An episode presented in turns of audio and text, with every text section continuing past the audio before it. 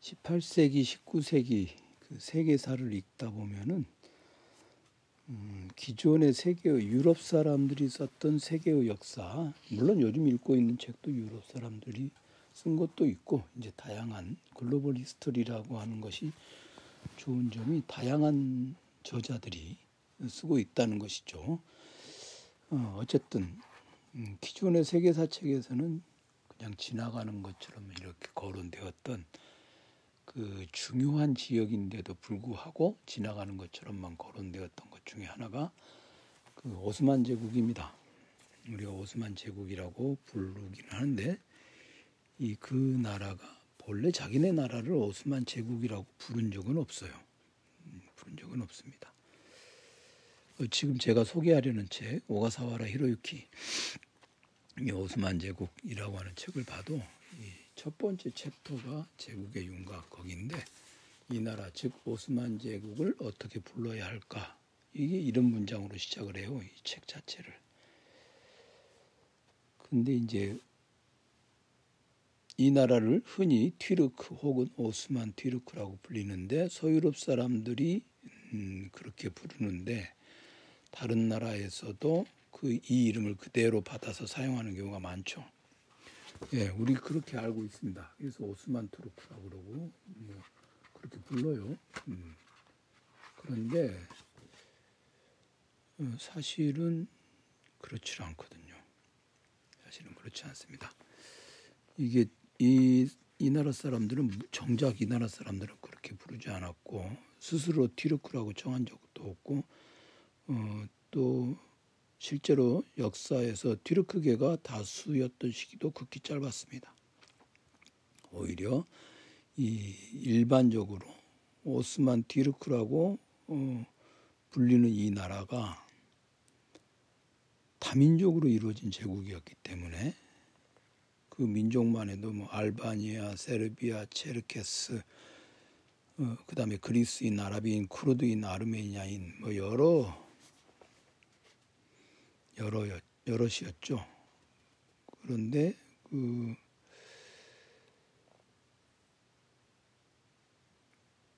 티르크라고 하는 것 다른 민족이 티르크족이 아닌 다른 민족이 또 엘리트층을 차지했기 때문에 오스만 투르크라고 하는 것도 좀 이상하죠. 근데 이제 오스만 제국은 사실은 공식 명칭이 없었어요. 없었어요. 그게 이 오스만의 나라라고 하는 음, 이름이 붙은 게 1876년 그때 제정된 헌법이 있는데 그 헌법에서만 음, 그렇게 불렀죠. 사실 우리는 조선이라고 하는 나라를 국호로 쓴 게 이제 그렇기 때문에 정식 국호라는 관념 자체가 사실은 근, 전 세계의 역사로 보면 근대의 산물이기 때문에 그런데 이제 우리는 이제 나라 이름을 뭘로 하느냐 이거 되게 이제 동아시아 세계에서는 되게 중요했거든요. 그런데 또 이제 여기 보면 공문서에는 어떤 명칭이 쓰였느냐 오스만 제국의 공문서에서는 자기 나라를 최고의 국가 이렇게 썼어요. 그리고 또는 이제 신이 지키는 땅. 그런데 이제 이 제국 전반기를 다룬 역사가들은 되게 이제 오스만 왕조의 역사 그러니까 오스만 왕가, 오스만 왕조 뭐 그런 정도입니다. 여튼 오스만 제국 우리가 그냥 일반적으로 오스만 투르크라는 말을 쓰지 않도록 하죠.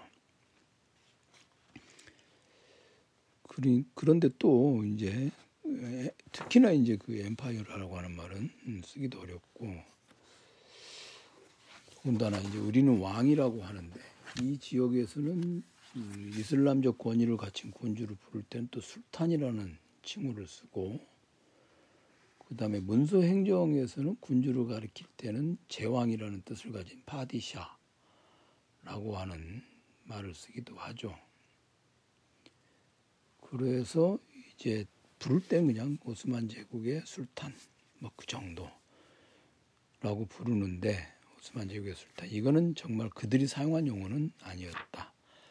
그렇게 보면 되겠습니다. 그런데 제가 이제 이 오가사라 히로유키 오스만 제국 요 책을 소개하는 이유는 오스만 제국에 대해서 아주 간단하게 한 권짜리로 정리되어 있는 책이 필요해요.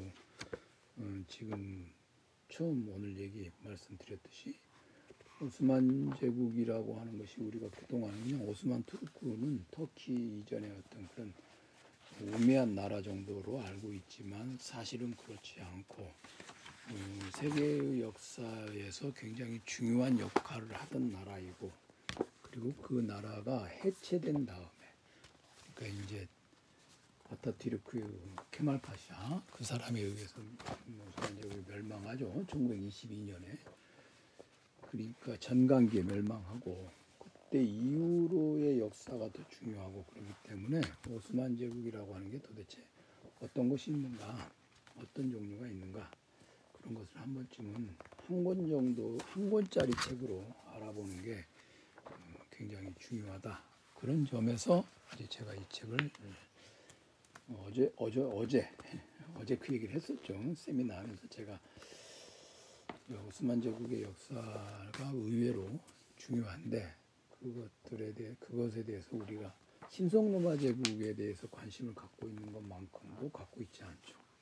그리고 이 지역은 음, 북아프리카, 그 다음에 발칸반도, 그리고 지금의 레반트 지역 그 모두를 다 포괄하는 지역인데도 그것에 대해서 별로 관심이 없습니다. 근데 저는 이제 그런 세계사의 관심, 음, 세계사적인 관심 어, 그런 것도 어, 있기도 하지만 그 전부터 저기 사실은 이 오스만 제국에 대해서 제가 관심을 가졌던 이유는 그 여기 목차를 보면 크게 알 수 있다시피 봉건적 후국 시대가 있고 그다음에 집권적 제국 시대가 있고 그다음에 분권적 제국 시대가 있고 근대 제국 시대 이렇게 오스만 제국은 크게 네 개의 시대 구분으로 나뉘거든요.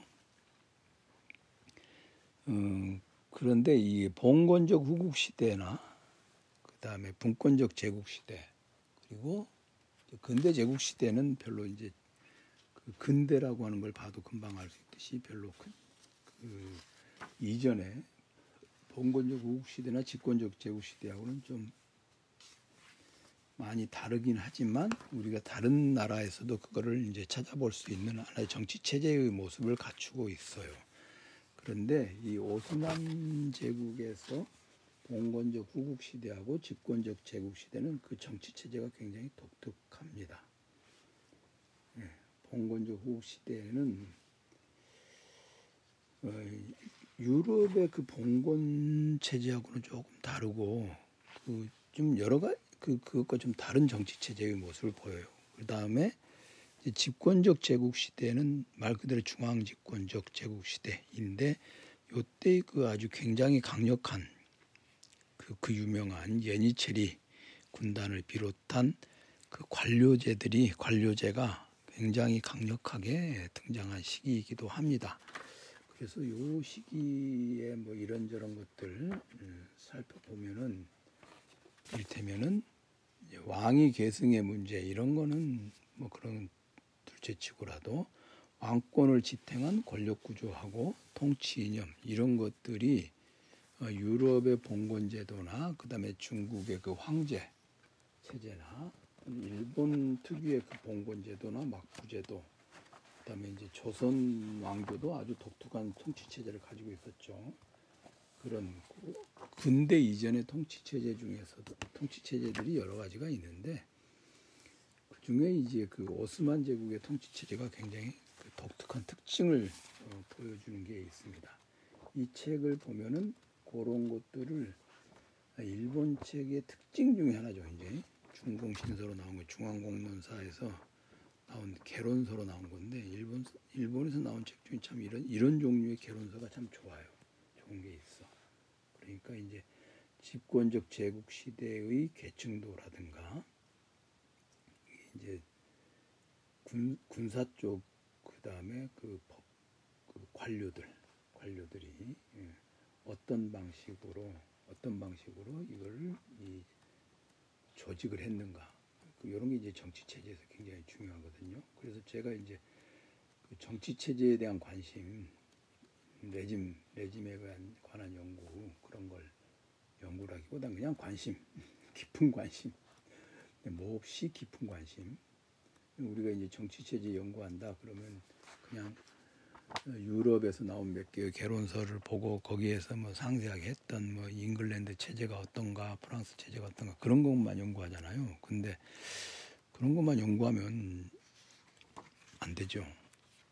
이제 동아시아 세계 관료제도 보아야 되고 그런데 이제 그것과는 조금 다르지만 그것과는 조금 다르지만 그 중요한 중요한 것이 바로 이 오스만의 관료제입니다. 그리고 그 집권적 제국 시대에는 그러한데 또 분권적 제국 시대에는 말 그대로 여기저기에 이제 술탄이 있긴 하지만 여기저기에 권력이 분권돼 있어요. 그러니까 삼권 분립 못지않게 아주 훌륭한 삼권 분립은 그냥 탁월한 제도는 아니죠.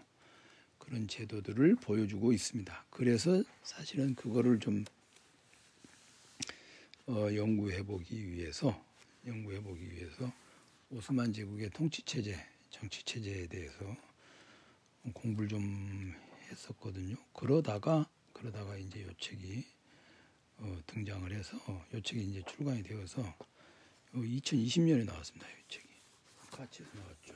같이 출판사 책처럼 생겼죠. 표지 보면 요즘에는 그래도 같이도 세련되긴 한데 이때까지만 해도 제가 이 책을 사서 읽은 게 어, 보니까 2020년 7월에 이 책을 샀군요. 그리고 어, 출간된 거는 음, 음, 초판 일세가 2020년 7월 6일인데 제가 이 책을 산 게 7월 10일이에요. 그러니까 나오자마자 샀다고 보면 되겠습니다.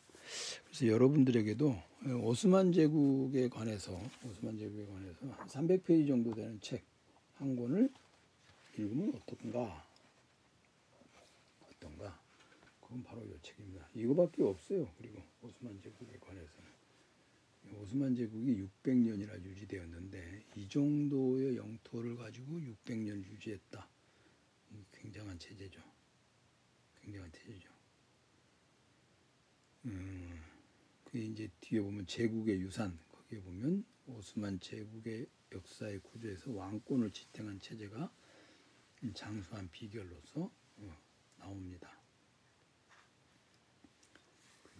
그게 뭐냐면 형제 사례와 노예 인재 활용을 중심축으로 삼아 다양한 관습을 덧붙였고 그랬는데 이게 형제 사례가 뭐냐면요. 누가 왕이 되면 그 왕의 남, 남자 형제들 밑에 있는 형제들 싹 죽이는 거예요. 잔인한 것 같지만 나라를 안정시키기 위해서 그게 너무 이제 잔인하다. 그러니까 그 왕의 남자 형제들 동생들 있죠. 그거를 이제 세 장 속에다가 실제로 세 장 안에다 넣은 게 아니라 격리시켜서 살게 하고 결혼을 하는데 남자 후손은 남기지 못하게 하는 그런 제도들. 그래서 친족 간의 싸움을 줄이고 왕이 다툼의 피해를 최소화했다. 그렇게 알려져 있죠. 그 조선 왕조를 보더라도 그러지 않습니까? 왕자가 여럿 있으면 그 어떤 왕자를 세자로 삼을 것인가 그걸 놓고 막 난리가 나죠. 그러니까 이제 이런 방법으로 이제 사실은 여기에 이제 티르크 몽골계 왕조가 그런 그런 것 때문에 쉽게 멸망을 했는데 그걸 막으려고 했던 것이다. 그 다음에 이제 어, 유명하죠. 오슬람, 아, 오스만, 오, 오스만 제국은 이제 교조주의적인 이슬람 국가가 아니었고, 어, 무슬림이면 무슬림들과 비무슬림 사이에 그런 평등한 것들을 보장하도록 노력을 했고, 그렇게 보면은 이제 탁월한 왕위 계승 체제와 유연한 권력 구조 그거라고 할 수 있고 어, 제국 사람들이 다층적이고 다양한 소속 의식이 거기 있었다. 그런데 이제 오스만 제국이 근대에 들어서면서부터 어, 이런 탄력성과 다층성에 심각한 도전이 제기되었다. 게다가 아주 심각하게는 오스만 제국의 위치가 열강의 간섭 이 사방에서 쏟아지는 곳에 있었기 때문에 어, 제국이 붕괴하고 멸망했다. 이 세계사 책에 자주 나오는 탄지마트 개혁, 탄지마트라는 말이 이제 개혁이라는 뜻인데 이제 사실은 그런 열강의 간섭이 쏟아진다고 하는 거 그게 이제 그런 지정학적 위치가 발전의 기초가 되기도 했죠. 어, 그런 점들을 이제 이, 이 얇은 책에서 충실하게 잘 정리해서 이렇게 정리를 정리해서 보여줍니다. 그런 점에서 저는 굉장히 이 책 좋다고 생각해요. 이런 거는 한 권을 두고 이렇게 어, 세계사 책에서 그냥 듬성듬성 뭔가 하나 툭 튀어나올 때마다 아 그게 전후 전후의 얘기가 없는 상태로 이렇게 튀어나오는 경우가 많잖아요. 그럴 때 아 그런 게 그게 어, 전후에 어떤 얘기가 있길래 이게 의미가 있는가 그런 걸 볼 때 한 권으로 볼 수 있는 책으로 이 오스만 제국 이 책이 좋습니다. 마지막으로 이제 이 책에서 제국의 유산에서 오스만 제국의 석양 그래가지고 이게 이제 과거의 유산을 어떻게 개성할 것인가 또는 과거의 유산을 어떻게 평가할 것인가 어, 그것에 관한 얘기가 여기에 있는데 어, 현재 시, 터키 공화국을 그 건국의 아버지라고 부르는 게 이제 무스타파 케말이죠. 그 사람은 오스만 제국의 유산을 부정했습니다. 어, 왜냐? 당연하죠.